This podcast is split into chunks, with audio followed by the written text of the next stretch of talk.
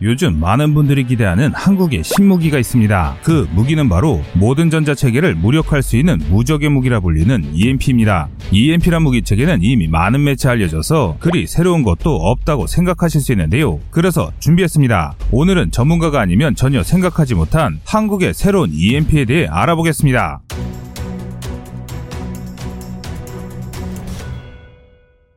세상의 모든 물건이 인터넷에 연결되는 사물 인터넷 시대에서 강력한 전파를 이용해 전자장비를 완전히 파괴할 수 있는 EMP는 분명 엄청난 무기입니다. 뿐만 아니라 아주 높은 수준의 기술이 필요한 최첨단 무기이기 때문에 EMP를 개발하고 보유할 수 있는 국가라면 군사강국이라 하기에 부족함이 없는 것도 사실인데요. 그리고 그런 나라 중 하나가 바로 대한민국입니다. 그런데 EMP는 여러분의 생각만큼 그렇게 절대적인 무기는 아닙니다. 일반적으로 핵폭탄을 사용하지 않는 비핵 EMP 무기는 그 공격 범위나 사용 가능한 한도가 명확합니다. 또 전자장비에 영향을 미칠 수 있는 범위 역시 그리 넓지 않습니다. 물론 그렇다고 비핵 EMP가 쓸모없는 무기라는 것은 아닙니다. 하지만 현재 한국이 추진하고 있는 EMP는 분명 전장에서는 큰 효과가 있을 것입니다. EMP는 전자기 펄서의 약자로 짧은 시간에 퍼져가는 강력한 파장인 펄서의 형태로 방출되는 전자기파를 말합니다. 좀 더 간단하게 설명하자면 어떤 에너지에 의해 자기장과 전기장이 요동치고 그 요동으로 인해 전자들이 충돌하면서 충격이 확산하는 것을 말하는데요. 현존하는 가장 강력한 EMP는 핵무기를 예시로 EMP에 설명하자면 다음과 같습니다. 핵폭탄이 높은 고열에서 폭발하면 초고온 초고압에 밀렸다가 진공 상태가 된 폭심지로 빨려드는 대기압 폭발로 발생한 감마선이 충돌하게 됩니다. 이때 일부 감마선 에너지가 대기의 분자들과 충돌하며 전제 산란이 일어나는 건데요.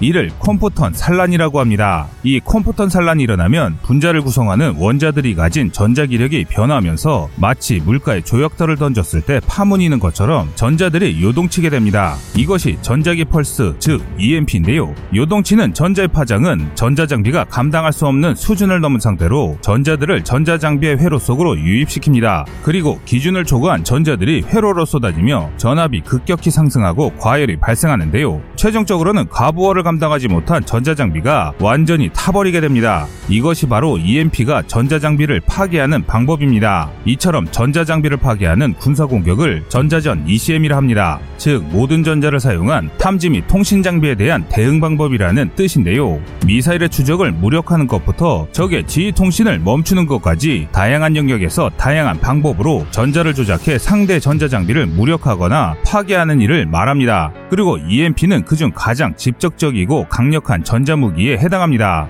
그러다 보니 일개 병사조차 전자장비를 주렁주렁 달고 다니는 현대전장에서 EMP가 무적의 무기이자 게임 체인저로 여겨지는 겁니다.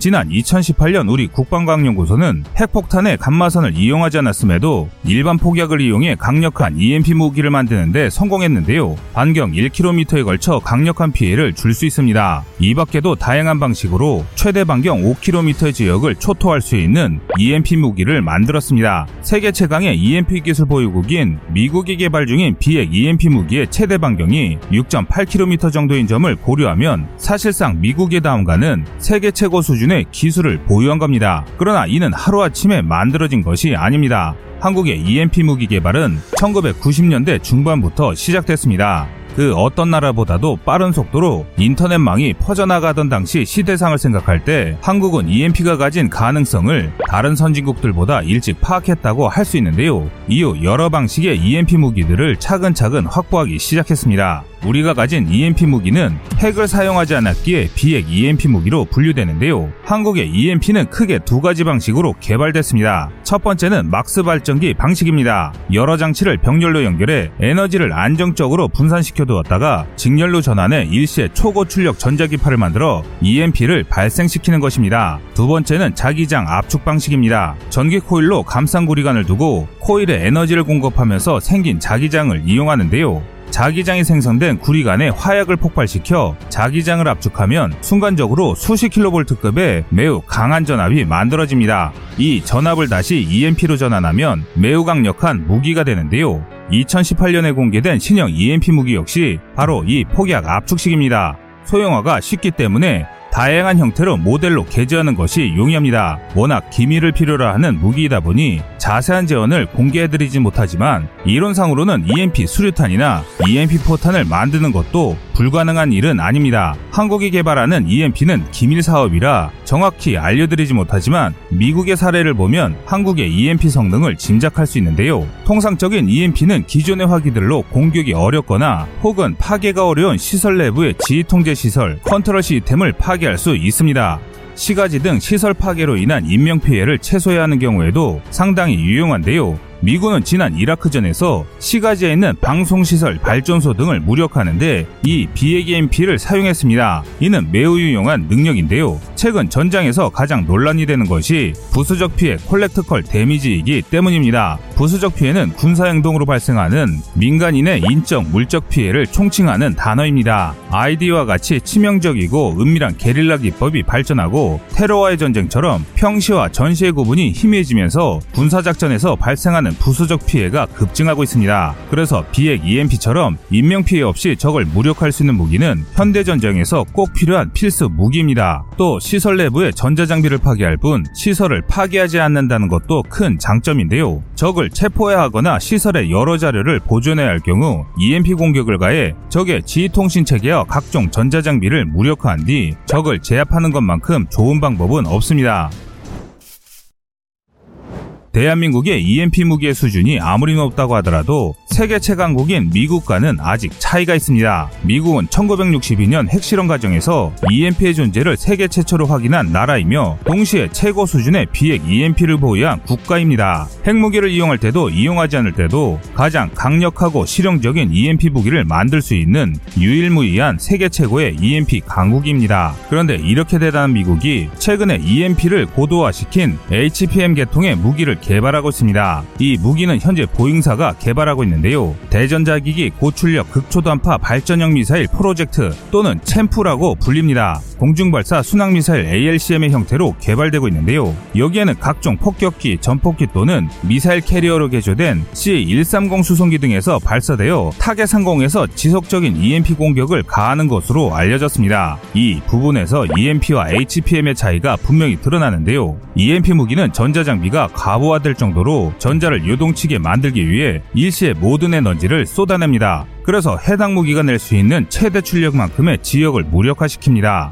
특히 미국의 EMP 무기는 반경 6.8km 정도를 완전히 무력화시킬 수 있습니다. 하지만 공격이 일회성에 그치기 때문에 EMP 방어 시설이 있다면 적의 장비를 모두 무력화시킬 수 없고 목표에 시설에도 에너지가 소모되어 효율이 떨어집니다. 반면 HPM은 저출력의 EMP를 오랫동안 특정 방향으로 유도합니다. 말이 저출력이지 순간적으로 엄청난 출력을 내는 일반적인 EMP 무기보다 저출력이라는 것인데요. HPM의 출력은 전자장비를 무력화시키기에는 충분한 수준의 EMP를 발생시킵니다. 또 발생한 EMP를 특정 방향에 집중할 수 있기 때문에 효율이 매우 뛰어납니다. 뿐만 아니라 훨씬 오랫동안 또 반복하여 공격을 가하기 때문에 무력화시켜야 할 지역이나 대상을 확실히 제압할 수 있습니다. 미국 이 개발하고 있는 챔프의 경우 순항 미사일이 비행하는 동안 전자기 펄스를 최대 100회 정도 특정 방향으로 쏘아내는 것이 가능합니다. 이는 EMP 공격의 신뢰성을 크게 올려주는데요. 지금까지 폭발을 통해